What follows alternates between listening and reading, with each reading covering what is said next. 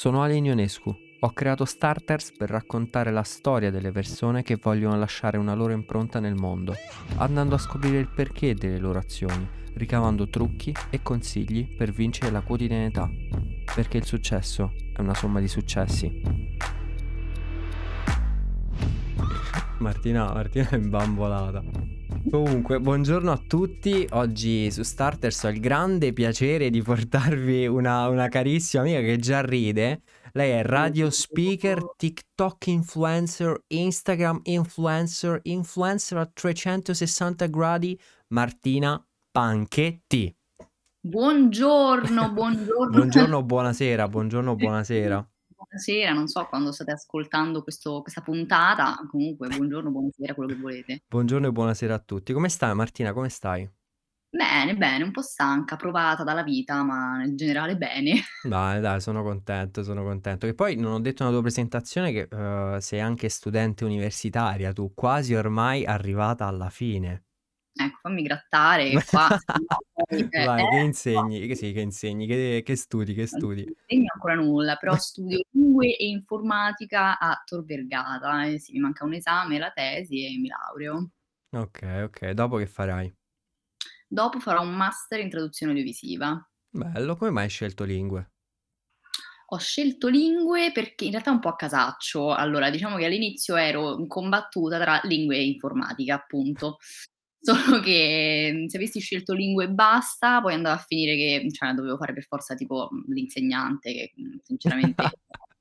e se avessi scelto informatica mi sarei ritrovata con un sacco di matematica, robe che proprio, avendo fatto il liceo classico, dove vado. Ti capisco. E quindi quando ho scoperto dell'esistenza di questo corso a Tor Vergata che mischia appunto lingua e informatica, ho detto ok, penso sia una buona idea andare a fare questo corso, e così è stato, meno male. Ecco, appunto, che ne pensi di questa unione, no? Tra una tecnologia e comunque l'informatica che, vabbè, voi fate anche linguaggi di programmazione, quindi cose che non c'entrano, o almeno non direttamente con lingue, però vengono comunque insegnate in un unico corso di studi. Che ne pensi di questa doppio insegnamento, sia tecnologico e quindi un po' più improntato sul futuro e comunque con le basi di lingua? Allora, secondo me è geniale per il semplice fatto che, parlando del mondo del lavoro al giorno d'oggi con le lingue, se io voglio andare a fare il traduttore ho bisogno anche di una base di informatica, di una bella formazione informatica, perché a livello proprio lavorativo ormai le lingue e l'informatica vanno di pari passo, perché ci sono diversi software comunque che aiutano appunto il traduttore e ottimizzano i suoi tempi di lavoro. Quindi se io mi presento da un datore di lavoro con carta, penna e vocabolario, quello mi ride in faccia e mi dice ciao e va a prendere quello che invece sa usare i software appositi. Certo. Quindi da questo punto di vista è molto molto utile, e in più facciamo cose tipo traduzione audiovisiva che io non neanche sapevo esistesse, il mestiere del sottotitolatore, del tecnico di doppiaggio, fino a quando non l'ho studiato, e il linguaggio di programmazione che oggettivamente non c'entrano niente con le lingue, che però sono sempre qualcosa di utile nella società di oggi. Ecco, prima di andare magari a parlare della tua, carriera, possiamo chiamarla carriera, oppure vita parallela da influencer, approfondiamo un attimo questo discorso della traduzione audiovisiva, cioè quello che studi. Perché per esempio io che guardo un film su Netflix, io vedo il film e i sottotitoli, magari in italiano, in inglese, ma dietro c'è un mondo, mi raccontavi. Dietro c'è un mondo, sì. Allora, ci sono diverse figure professionali che... Prima erano tante figure, adesso si cerca sempre di più di crearne una sola che sappia fare tutto, perché c'è in primis il traduttore, cioè quello che si deve mettere là con le cuffie a sentire tutti i dialoghi, trascriverli e tradurli. Poi c'è l'adattatore, sono diversi le figure per il sottotitolaggio e per il doppiaggio, parliamo del sottotitolaggio. Mm-hmm. L'adattatore che deve fare? Deve prendere la traduzione e adattarla a tutta una serie di criteri che devono essere rispettati comunque all'interno del sottotitolo, perché il sottotitolo non può essere più lungo di un tot, deve rispettare determinati criteri, per esempio i caratteri per ogni secondo, per ogni frame, perché si deve basare sulla velocità di lettura che gli viene fornita. Netflix ha una velocità di lettura di un tot, quindi tu sai che devi mettere tot caratteri in quei tot di secondi, in base alla velocità media del fruitore medio di Netflix praticamente. L'utente medio, sì. E quindi in base a tutti questi criteri devi rientrare in un determinato numero di caratteri e quindi accorciare o allungare la traduzione in base a questi criteri. Ok. Per esempio. Poi dopo c'è quello proprio che prende e fisicamente, cioè tecnicamente mette i sottotitoli cioè appiccica i sottotitoli sul video, che è un'altra, prima era un'altra figura ancora. Adesso io per esempio ho blandamente imparato a fare tutto. Cioè io traduco, io adatto, io metto i sottotitoli con, che ne so, Wincaps per esempio, che è il software che abbiamo imparato ad usare noi in quel breve corso che ho fatto, che poi approfondirò appunto durante il master. Quindi adesso si è iniziato a affidare tutti questi compiti ad una persona sola? Beh sì, perché comunque se ci pensi, tu datore di lavoro ti conviene assumere una persona che faccia tutto e pagare quell'unica persona piuttosto che tante persone diverse, anche perché molto spesso queste persone si ritrovavano a non lavorare insieme e quindi magari l'adattatore non capiva bene la traduzione. Si creava disinformazione. Si creava un po' di conflitto, no? Mentre se fa tutto il lavoro la stessa persona viene più omogeneo. Ok, quindi secondo te è meglio affidarlo a una persona sola? Sì, e se non viene affidata una persona sola, a un team di persone che però lavorano in sinergia, perché sennò viene a crearsi... Si perde tutto. Ecco, una cosa che ho notato, questa piccola critica a Netflix, che vabbè sicuramente mi farà caso, speriamo di no. Ho notato che alcune volte quello che dicono, magari in italiano, quindi quando sento una cosa tradotta già in italiano, doppiata in italiano, perdonami, è differente rispetto a quello che i sottotitoli scrivono, sempre nella stessa lingua. Quello perché il sottotitolatore e quello che invece traduce per il doppiaggio sono due persone diverse. Ok, quindi è un problema proprio di persone. Quindi, sì, diciamo... Per esempio io adesso sto lavorando appunto alla mia tesi e sto analizzando sia i sottotitoli che il doppiaggio in italiano di The Good Place, una serie che sta su Netflix. E ci sono tutta una serie di giochi di parole in questa serie che vengono, cioè quando nella traduzione doppiata viene tradotto proprio il gioco di parole, quindi viene mantenuta questa ironia che c'è nel gioco di parole. Nel sottotitolo si perde completamente, cioè la traduzione è completamente diversa e quindi si perde proprio la nota ironica del gioco di parole. Certo. Perché ovviamente il sottotitolatore è un tizio, il tecnico di doppiaggio è un altro. Ecco, mio parere personale, diciamo, fa perdere quasi un po' di credibilità, di serietà leggere e sentire due cose diverse. Cioè, sì, nel senso, di solito se tu, persona che parla italiano, ti vuoi vedere una serie TV della quale la lingua originale è l'inglese, o te la guardi doppiata o te la guardi sottotitolata, certo. Cioè non è che te la guardi doppiata in italiano con sottotitoli in italiano.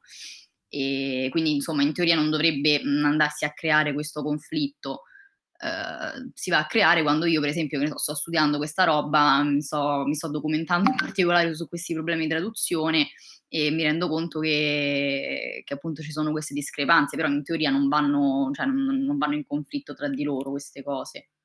No, vabbè, certo. Sì, allora consigliamo a Netflix di affidare le cose a team di persone che lavorano in sinergia, così non creano disinformazione. Esatto. Allora, riferito da una mia amica che i sottotitoli fatti tipo dai siti pirata di streaming sono meglio di quelli di Netflix. Sì, quello posso dirlo anch'io. Allora adesso andiamo a parlare della tua diciamo vita da influencer, no? Perché ora diremo un attimo un segreto che alla fine non è un segreto, che io ti ho seguita veramente tanti anni fa, non mi ricordo, forse eravamo in quinto superiore entrambi, mi sa di sì. Perché sì eravamo proprio in quinto superiore, perché sì, mi ricordo come l'anno della maturità, è vero. Perché io ero abbastanza disperato dalla maturità e mi ricordo che non so chi ti aveva taggato nelle mie storie, cioè ti ho ritrovata tra le storie di persone che seguivo e tu facevi storie in cui, cioè, facevi ridere, cioè solo questo posso dire, facevi ridere, storie con matite nel naso, non so, avevi dei problemi sinceramente, Però, sul classico. Però ti giuro, mi facevi proprio ridere, ma soprattutto le tue espressioni, che credo sia la cosa che ti differenzia un po' da tutto il resto. La distingue, sì. Cioè, uno dei commenti che ricevo più spesso è proprio quello sulle mie espressioni. Mi dico, hai una faccia talmente tanto espressiva che mi fai ammazzare delle risate. È vero, ma a te viene naturale, non ti sforzi? No, zero, ma anche, cioè, che ne so, con una situazione normale, che ne so, esco con amici e conosco persone nuove e le persone si stupiscono per il modo in cui io le guardo o comunque reagisco con la mia faccia alle cose. E per me è una cosa completamente normale, però le persone rimangono scioccate da questa cosa. Madonna, bellissimo. Devo dire che è vero il fatto delle espressioni, cioè fai veramente troppo ridere dal vivo, cioè ti esci un certo, ma anche adesso in call, cioè, fai ridere. Perché questo podcast è solo audio e nessuno vedrà mai. Diventerà anche video prima o poi, ma sicuramente non con questa puntata. Meno male, perché sennò mi sistemavo, cioè, perché voi non lo sapete, ma io sono appena uscita dalla doccia, coi capelli per aria, gli occhiali, struccata, una felpa di mio fratello, cioè terribile. Vado, bellissimo, bellissimo veramente. Ecco, il tuo tratto, diciamo, che ti contraddistingue sono le espressioni, ma come ti è venuto in mente a continuare a pubblicare su Instagram così in modo spontaneo? Cioè, nel senso, non hai mai avuto paura del giudizio altrui o comunque, cioè, non ti ha mai interessato più di tanto quello che gli altri pensavano di te? Ma su Instagram in realtà non è che io abbia cambiato chissà che cosa da quando avevo 3 follower a mo' che ce n'ho 11.000 e qualcosa. Cioè, infatti, diciamo un po' di numeri, 11.000 e qualcosa su Instagram, su TikTok a quanto sei arrivata? Perché io ti conosco, cioè ti conosco, abbiamo fatto un TikTok insieme quando c'avevi 50.000, adesso quanto sei arrivata? 1 milione? No, quanto... no, se no 75.000 tipo, si è un po' rallentata la mia crescita perché non sto più pubblicando tante cose in realtà perché non ho molto tempo. Mm-hmm. Però sì, cioè su Instagram non è veramente cambiato niente, perché già prima, da tempi di Snapchat, io facevo le storie deficienti mentre facevo cavolate e raccontavo la mia vita triste. Quindi insomma su Instagram non è cambiato niente in realtà. Però devo dire che da quando ho un seguito maggiore e quindi più persone che mi mandano feedback, mi rispondono alle storie, mi rispondono ai sondaggi, eccetera, eccetera, un pochino mi sento in soggezione, perché comunque... mi rendo conto che 11.000 persone vedono quello che io faccio, capito? Certo, quindi, certo. Però alla fine, cioè, fortunatamente non ho mai ricevuto commenti cattivi di particolare entità, quindi sti cavoli. E su TikTok invece ho iniziato a pubblicare cose perché, vabbè, era durante la quarantena, ovviamente non mi andava di studiare, quindi mi sono messa lì a fare i video scemi anche su TikTok. All'inizio non mi si filava nessuno, poi hanno iniziato ad andare virali i miei video così a casaccio, e quindi poi ci ho preso gusto, ho detto, allora, cioè, a qualcuno piace il mio essere scema così naturalmente, quindi ho semplicemente continuato e basta. Bello, no, super divertente, mi ricordo sì, i primi video che andavano virali che nemmeno tu ci credevi, dicevi, ma che succede? Sì, anche perché il primo video che mi andò virale era quello dove mi tagliavo la frangetta da sola. Mamma mia, no, quello ormai è un culto, l'ho visto già dappertutto. Ma infatti quello mo devo metterlo, quello non c'è sta su Instagram, mo ce lo devo mettere. Ma quello di giù è stato troppo divertente, troppo divertente. Quello è bellissimo. E quindi problemi con gli haters non ce ne hai mai avuti più di tanto? No, cioè solo qualcuno ogni tanto, magari quando faccio, perché poi ho anche iniziato a fare qualche pubblicità così, e quindi capita il solito fenomeno che mi scrive la marchettata qua, là, e io rispondo sempre scusami, ma se a te offrissero dei soldi per pubblicizzare un prodotto rifiuteresti i soldi? E dopo e poi mi rispondono sempre, no, hai ragione, no, mi rispondo proprio sì, no, hai ragione. Grazie che ho ragione, no. Dai. No, guarda, io non li voglio i soldi, ciao, non mi contattate, ma che vuol dire? No, infatti veramente non la capisco. Proprio stamattina sentivo un podcast con Joe Bastianic dove parlava di questo fatto, perché lui, diciamo, è un po' ha origini italiane, se non sbaglio, comunque ha vissuto principalmente in America, e parlavano di questo confronto con la figura del cameriere. E il cameriere in America, diciamo, è visto come una persona che cerca di arrivare ad un successo e in un altro ambito, per esempio, non so, il mondo del digitale che adesso va molto di moda, no? Facevo un esempio che, per esempio, ti trovi un cameriere in America che non sai se fra qualche anno, per esempio, inventerà un Netflix 2 o cose, cioè cose assurde, che effettivamente è vero, soprattutto nelle grandi città, no? È il sogno americano. E diceva Joe che gli amici di questo cameriere, che adesso è cameriere, se mai un giorno arriverà al successo, tutti i suoi amici, cioè, non erano gelosi di questo successo, gli davano comunque supporto ed erano contenti per lui, cosa che secondo me in Italia, per quanto ho visto io, non è molto presente, forse proprio tutto il contrario.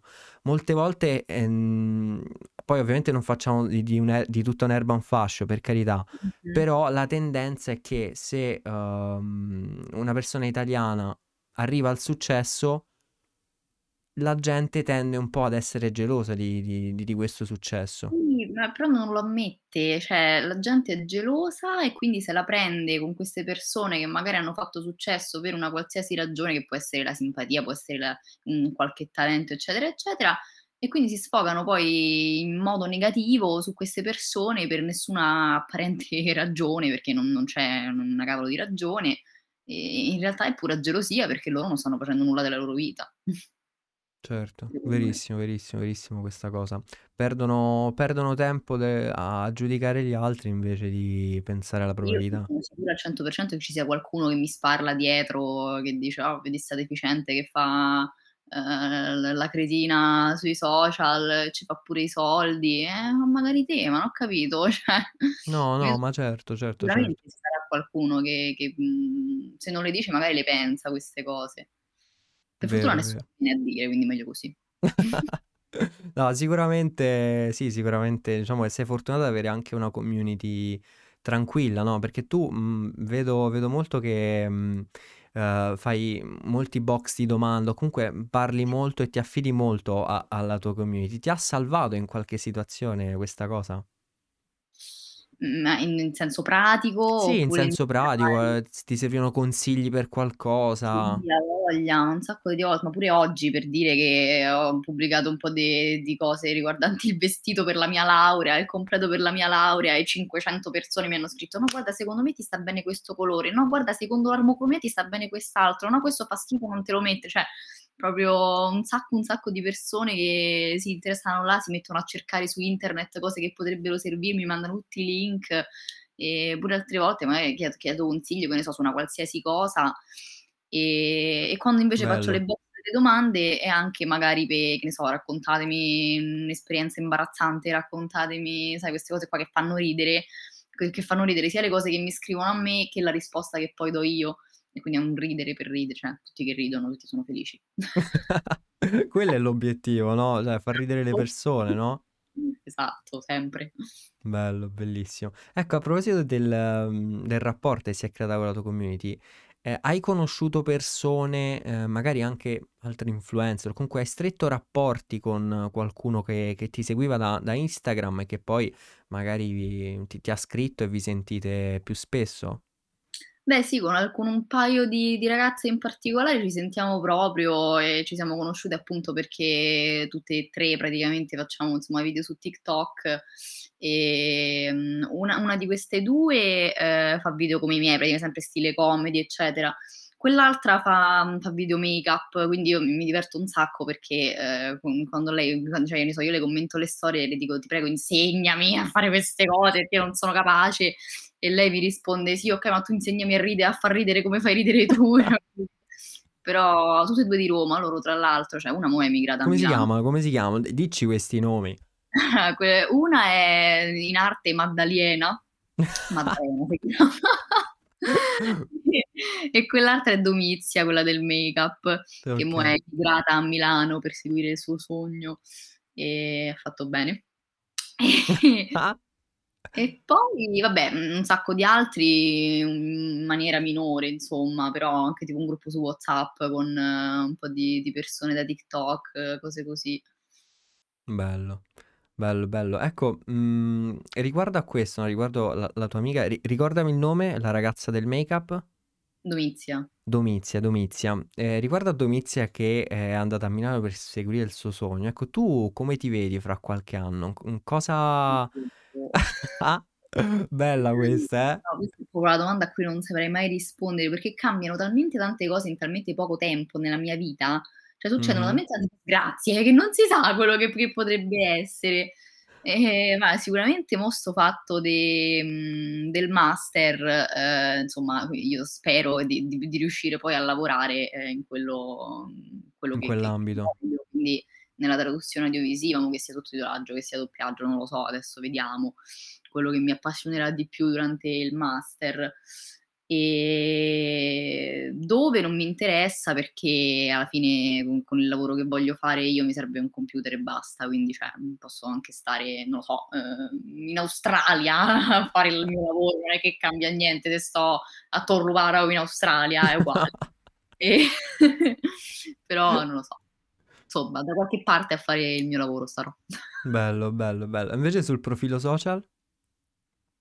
Dove starò, dici? Ma io Sì, spero... come vuoi che si evolva la cosa? Ma io spero che Come continui a vorresti? crescere, come è cresciuto fino adesso. Spero di riuscire a trovare più tempo, magari dopo la laurea, che ce la sarò un po' più libera, Mhm. di trovare tempo per comunque stare là a perché allora tutti pensano che sia facile, no? Però tu Ecco, sì, devi parliamo di stare. questa cosa, parliamo di questa cosa. Cioè, ma la gente a volte mi prende per matta quando dico che non ho tempo da dedicare ai social, ma è vero, perché, che ne so, non tanto Instagram, perché alla fine le storie di Instagram le fai così, al volo, racconti due cose, e ciao. Già i video su TikTok, io comunque mi devo mettere là, devo pensare, mi faccio venire in mente un'idea, mi devo mettere là, girare il video, montare il video, tagliarlo, metterci la musica sotto, pubblicare, cioè comunque è un qualcosa che richiede tempo e energie pure, se Beh, vogliamo dirla certo. tutta. E quindi adesso mi dispiace di non avere tanto tempo da dedicare a questa cosa, perché ovviamente se non pubblichi niente non cresci neanche, perché i tuoi contenuti non girano e niente. Però sì, è veramente, cioè io non pensavo, ma è veramente tanto tempo che serve. Infatti in quarantena per questo io sono cresciuta così tanto in così poco tempo, perché facevo tipo 2 o 3 video al giorno, cioè proprio niente da fare, stavo là, pubblicavo un sacco di video. Adesso se ne pubblico uno a settimana, sono fortunata. Cioè. Madonna. Ma infatti quanto ci metti a fare un video su TikTok? Qual è il processo?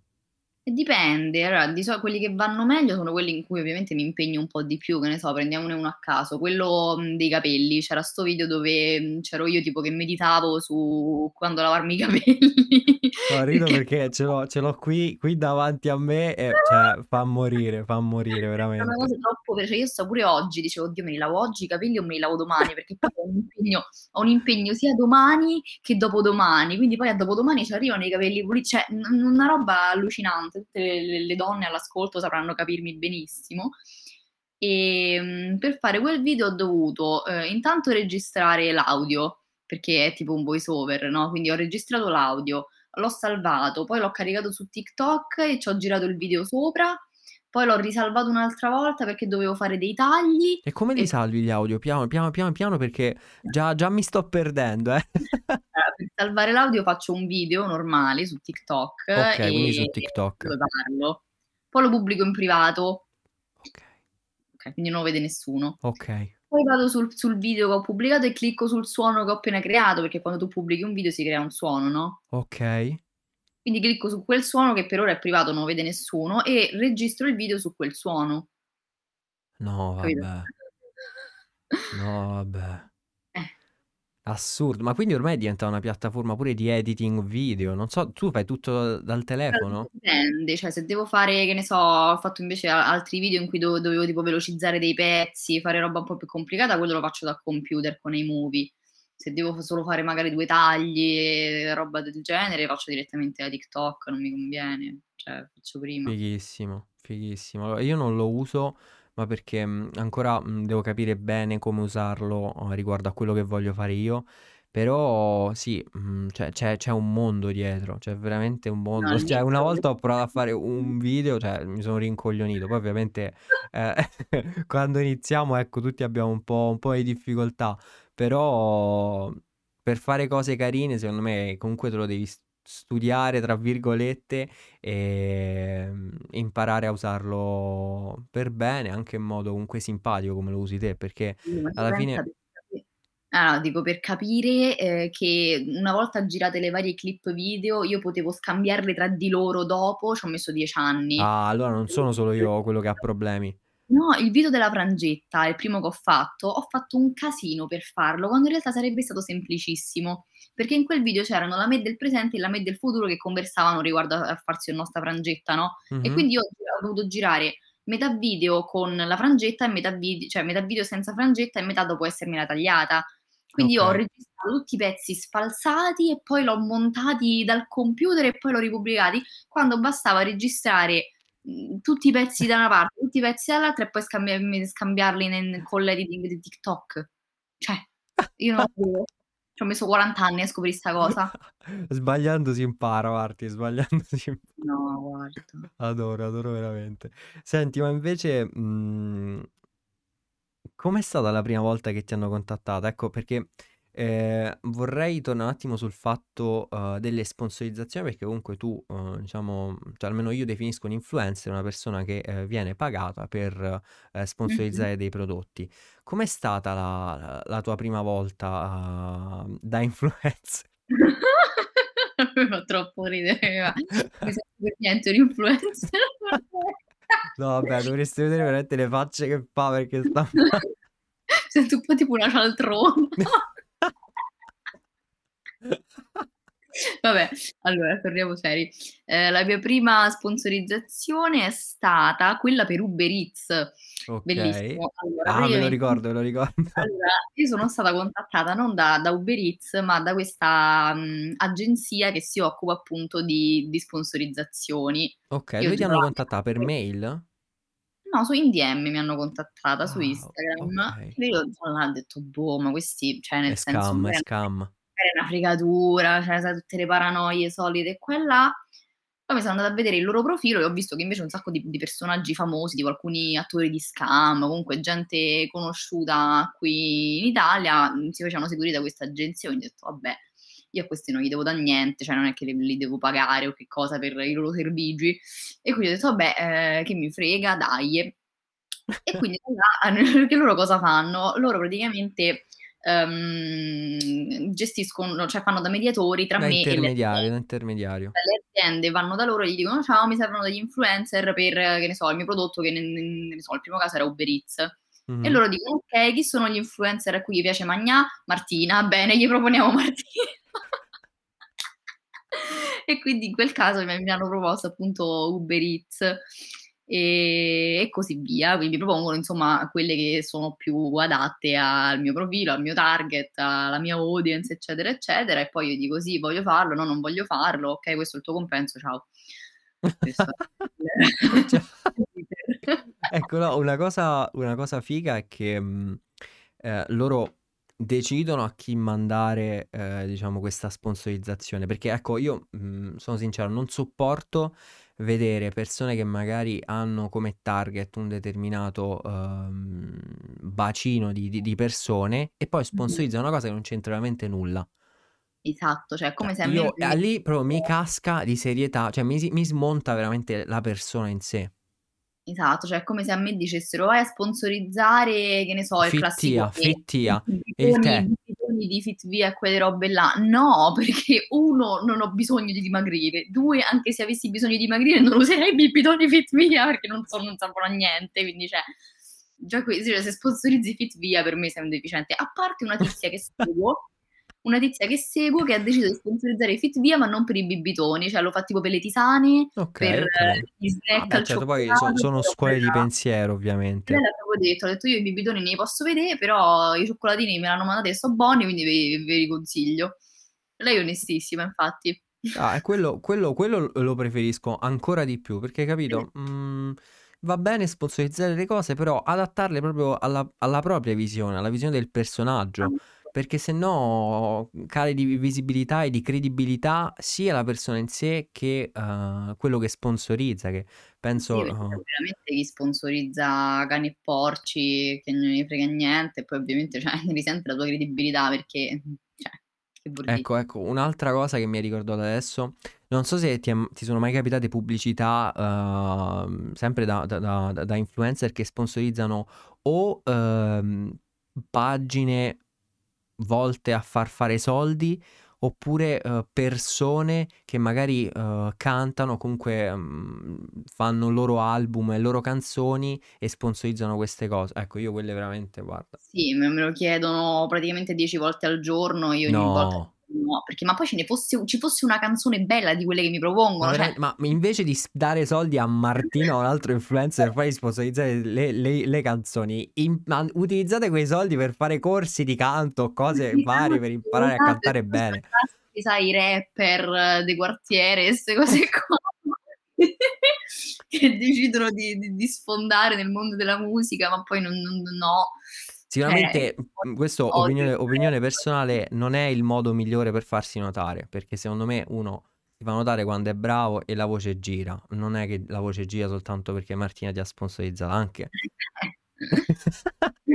Cioè, quindi consiglio ai rapper che si vogliono far, ai rapper di quartiere che si vogliono far sponsorizzare dagli influencer, non lo fate, meglio che non lo fate. Esatto. Ma invece, ecco, hai preso la tua prima sponsorizzazione, no? I tuoi genitori che ti hanno detto? Ah, l'ha freddo. Mia madre che rideva come una matta. Oh, ma mio padre, ma che ti pagano per fare sta roba? Che ride, guarda questa. Io mi sono laureato. Anzi, la mia madre, io ti sto a pagare l'università, che te la sto a pagare a fare l'università. Che mo vai a fare l'influencer. Madonna. No, bellissimo. Magari con mia nonna che fa... Ma guarda te, i lavori che si sono inventati questi, cioè ai tempi nostri non si sarebbe mai pensata una cosa del genere. Bellissimo, grande però la nonna che fa questa lezione di vita, perché effettivamente è così. Mia nonna si è scaricata TikTok apposta per questi video, ve lo giuro, mia nonna, raga. No, vabbè. Quell'altra, ogni volta che qualche membro della famiglia va a casa sua, chiede di essere aggiornata sugli ultimi video che ho pubblicato, perché non è in grado di... Vabbè. E quindi ogni volta schiavizza tutti quanti, fatemi vedere i video, ha chiesto di mettere tutti i miei video, di salvarglieli e di metterglieli sulla cornice delle foto, quella che scorre, non so se ce l'hai presente. Oh mio Dio, sì, ma quella che appoggi tipo sul mobile? Sì, quella. Oddio. Sì. Fa il numero 1. Salutiamo le nonne di Martina. Ah, poi mia madre una volta ti ho lasciato un commento, l'hai visto? Detto, non ci ho fatto caso, ma perché tu c'hai un profilo? Io non lo sapevo. Sì, mi chiamo Calimero84. Ma che cazzo vuol dire Calimero84? Boh, non lo so così. Poi perché 84? Ma che te sei del 65? Boh, non lo so così. Vabbè, ok, Calimero 84. Eroi tua mamma, eroe tuo papà, eroi le tue nonne. Il profilo, se volete seguire mia madre. Eroine, madonna, belle. Non ve lo dico, aspetta, andiamo a cercare dai miei follower. Vai, madonna. Sì, l'altra domanda è com'è cambiata la tua vita dopo la prima sponsorizzazione? Calimero68. 2 follower. Chi altro la segue? Ah beh. Ma chi è questo? Nuova influencer, Calimero68. Non lo voglio sapere. Che mi hai chiesto, scusa, com'è cambiata la mia vita dopo la mia prima sponsorizzazione? Esatto. In nessun modo, semplicemente sono rimasta scioccata perché mi sono resa conto che effettivamente potevo iniziare a guadagnare dei soldi dalla mia stupidità. Bello, penso sia la cosa più bella che possa capitare. Perché alla fine io continuo a fare le stesse cose, solo che adesso mi pagano per fare quello che prima facevo a gratis. È meraviglioso. Ma invece i tuoi amici ti hanno presa in giro, ti hanno guardato con occhi diversi? Ma no, in realtà mi prendono in giro, ma in modo simpatico, cioè nel senso, pubblicizzami il profilo, fammela fare su Instagram, taggami. Solo amici romani, Martina, vorremmo sottolinearlo. Solo amici romani hai. Ah beh, certo, la maggior parte sì. E quindi sì, mi fanno sempre le solite battute, ma sei diventata influencer qua, là, però di base non è che è cambiato chissà che cosa. No, meno male. Ma ti fermano a chiedere foto, autografi, Allora, è capitato. tatuaggi? Tatuaggi. Sì, e non li hai mai visti? Tipo gli influencer che pubblicano, cioè repostano storie di persone che si tatuano qualcosa inerente a quella persona. Se a qualcuno dovesse venire in mente di tatuarsi la mia faccia, cioè pensateci 2 volte, vi prego, no, ve lo sconsiglio. Me la immagino Martina su... Di vedermi tutti i giorni allo specchio, figurati poi avermi tatuato, cioè no. Comunque, allora è capitato che mi fermassero e quest'estate una ragazza mi ha riconosciuta, anzi non mi ha fermata, mi ha scritto su Instagram e mi ha detto: "Oh, ti ho vista al bar del mio stabilimento", quello dove io passo tutto agosto, infatti tu ci sei pure venuto, vabbè. Sì. Vista al bar del mio stabilimento, non volevo disturbarti perché eri col tuo ragazzo", che lei magari si è pensata che io mi stavo facendo la vacanza romantica con il mio ragazzo. In realtà stavo là con il mio ragazzo, mia madre, mio padre, mio fratello, mia nonna, il cane, mia zia, tutti. Quindi vabbè, quindi poi le ho risposto: "No, ma guarda, la prossima volta se mi becchi fermami". Infatti poi tipo il giorno dopo mi ha rivista perché stava tipo 2 ombrelloni dopo di me e mi ha fermata così, tranquilla, carina. Poi le 2 bambine dell'ombrellone a fianco al mio mi hanno chiesto una foto addirittura. Ecco, una cosa sulle bambine. Ovviamente tu, diciamo, essendo nata su TikTok, hai prettamente un pubblico molto giovane, perché TikTok è popolata da un pubblico molto giovane, prettamente giovane. Poi ovviamente ci sono un po' tutte le età ormai. Ma ti ha condizionata questo fatto? Ti senti comunque di... star dando un esempio o comunque ti stai limitando in qualche modo?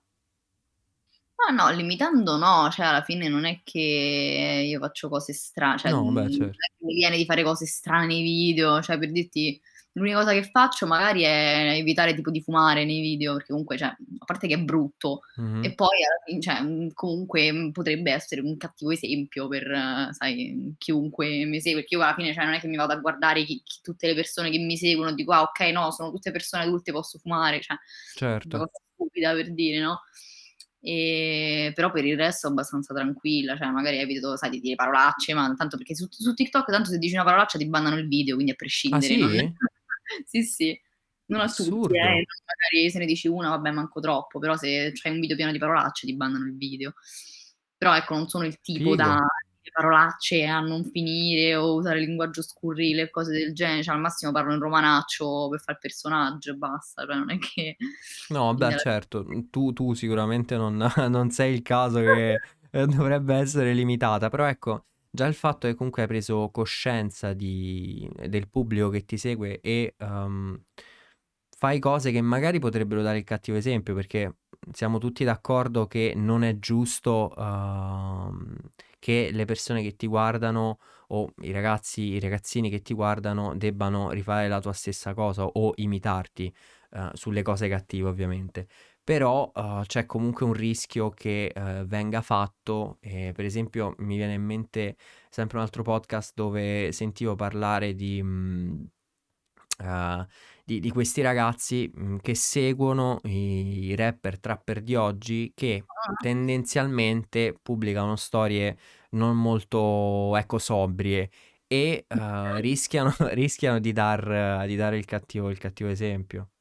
Ma sì, ma a me per esempio vengono in mente le ragazzine magari di 12 anni, 13 anni che fanno i video mentre twercano. Perché li fanno i video mentre twercano? Perché ci stanno quelle dei 20-30 anni che fanno i video mentre twercano, cioè se no non è che questa gli verrebbe in mente, e quindi vedono quelle più grandi che lo fanno e dicono ah vabbè è normale fare i video mentre twerco con il sedere di fuori, e lo fanno anche loro, capito? Certo. Vabbè, è tutto anche un discorso di controllo, sì, del genere. Lì poi si è veramente da parte... Però, ecco, puoi evitare di fare queste cose, si evita insomma, anche perché non è mi sveglio la mattina con la voglia di twercare su TikTok, quindi... No, certo, lì poi entra tutto un discorso, come hai detto tu, di controllo e di educazione da parte dei genitori, che però ammetto io, ecco, da esterno ammetto che sarebbe tosto educare un bambino, il proprio figlio, all'utilizzo del telefono e dei social, oggi come oggi. È diventata tipo una giungla ormai, sì. Quindi cioè, è veramente impossibile stare appresso al proprio figlio. Cioè, come fai a controllarlo? Sì, è vero. Sai, cioè, proprio devi stare là così come un gufo ogni volta che tuo figlio ha il telefono in mano, ma mi pare abbastanza improbabile come soluzione. No, è vero, è vero, è vero. Anche per questo Fare nascono... per educarlo a priori, cioè nel Mm. senso a priori, prima che gli venga messo un telefono in mano, dirgli guarda su internet si trova questo, questo e quest'altro, quindi magari... cioè, Certo.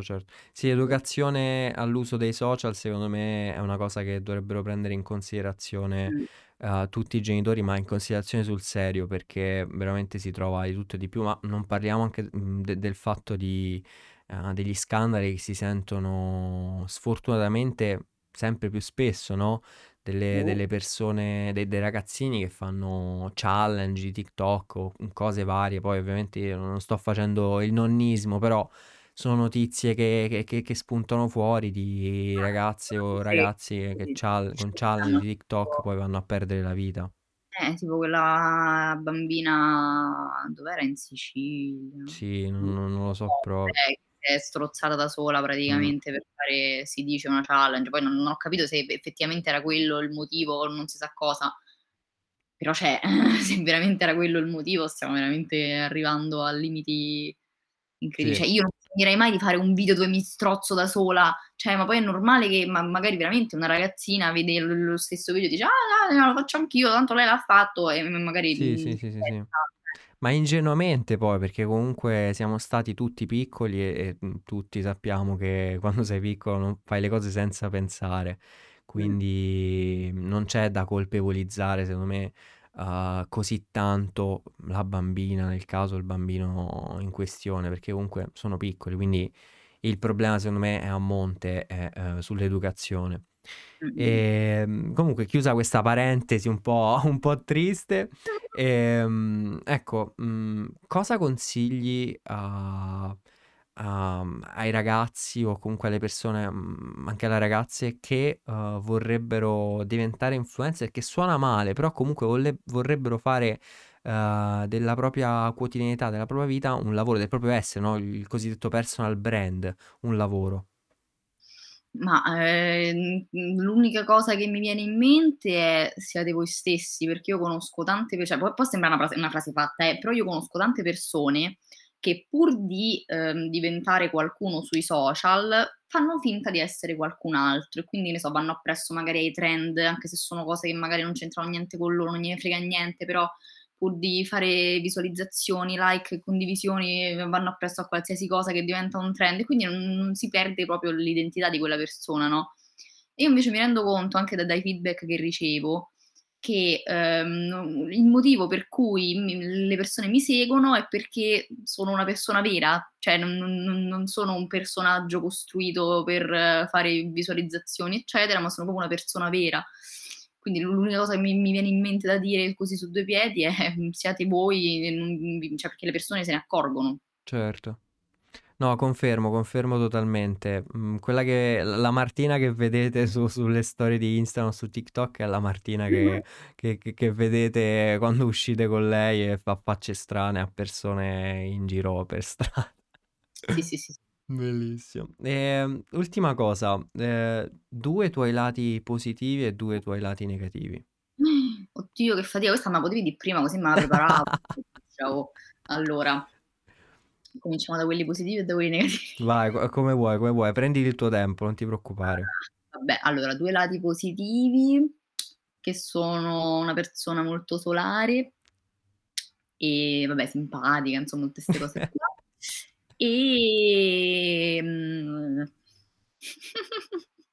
ah, che diciamo sono in grado di prendere delle decisioni, cioè rispetto al passato che ero tipo sotto una qualsiasi cosa un'altra persona mi dice è giusta, io non ho Ok. un'identità, eccetera, eccetera. Adesso sono in grado di pensare con la mia capoccia e di prendere delle decisioni su Sei più qualsiasi razionale. La mia vita, si sono diventata più razionale, fortunatamente, non del tutto, però Vabbè, meglio di piano prima, piano, piano piano. piano piano. Due lati negativi, sono ansiosa, una cifra, ma proprio tanto, cioè in qualsiasi aspetto della vita, a partire da che ne so, mi devo svegliare la mattina, che ne so, devo fare ho un impegno alle 11, allora mi devo svegliare alle 8 perché poi ci metto un tot a fare colazione, un tot a vestire, un tot a lavarmi, cioè sto là... In questo sono come te. Esatto. Oppure l'ansia degli esami, quando ho gli esami è un'ansia pazzesca, l'ansia di qualsiasi cosa praticamente, delle relazioni, vabbè, io vivo con l'ansia. Okay. Un altro lato negativo... che spesso inizio le cose e non le finisco. Ok. Perché per tipo il quarto anno di fila mi sono comprata un'agenda dicendo adesso devo scrivermi le cose sull'agenda e ovviamente sono tipo 2 settimane che non ci scrivo niente su questa agenda. La prima cosa che ti ho detto quando ho visto la storia con l'agenda, ho detto ok, mi raccomando, continua a usare.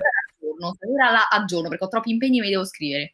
No, veramente consiglio l'agenda oppure Google Calendar, quello che vuoi, però il time management o management è una cosa veramente molto importante. Ne abbiamo parlato anche con altri ospiti su questo podcast, quindi mi raccomando. Ok, prof, lo farò. Vai, mi raccomando, poi fra qualche settimana ti faccio interrogazione su come hai gestito il tuo tempo, perché il tempo è la risorsa più importante. Madonna, va bene Martina, siamo arrivati al termine, ti ringrazio veramente per esserti raccontata qui su Starters e per questi 45 minuti ormai volati di risate, quindi molto bello. Grazie a te, è stato un grande piacere e ci risentiamo quando avrò 1 milione di followers. A presto allora, a presto. Ciao. Ciao.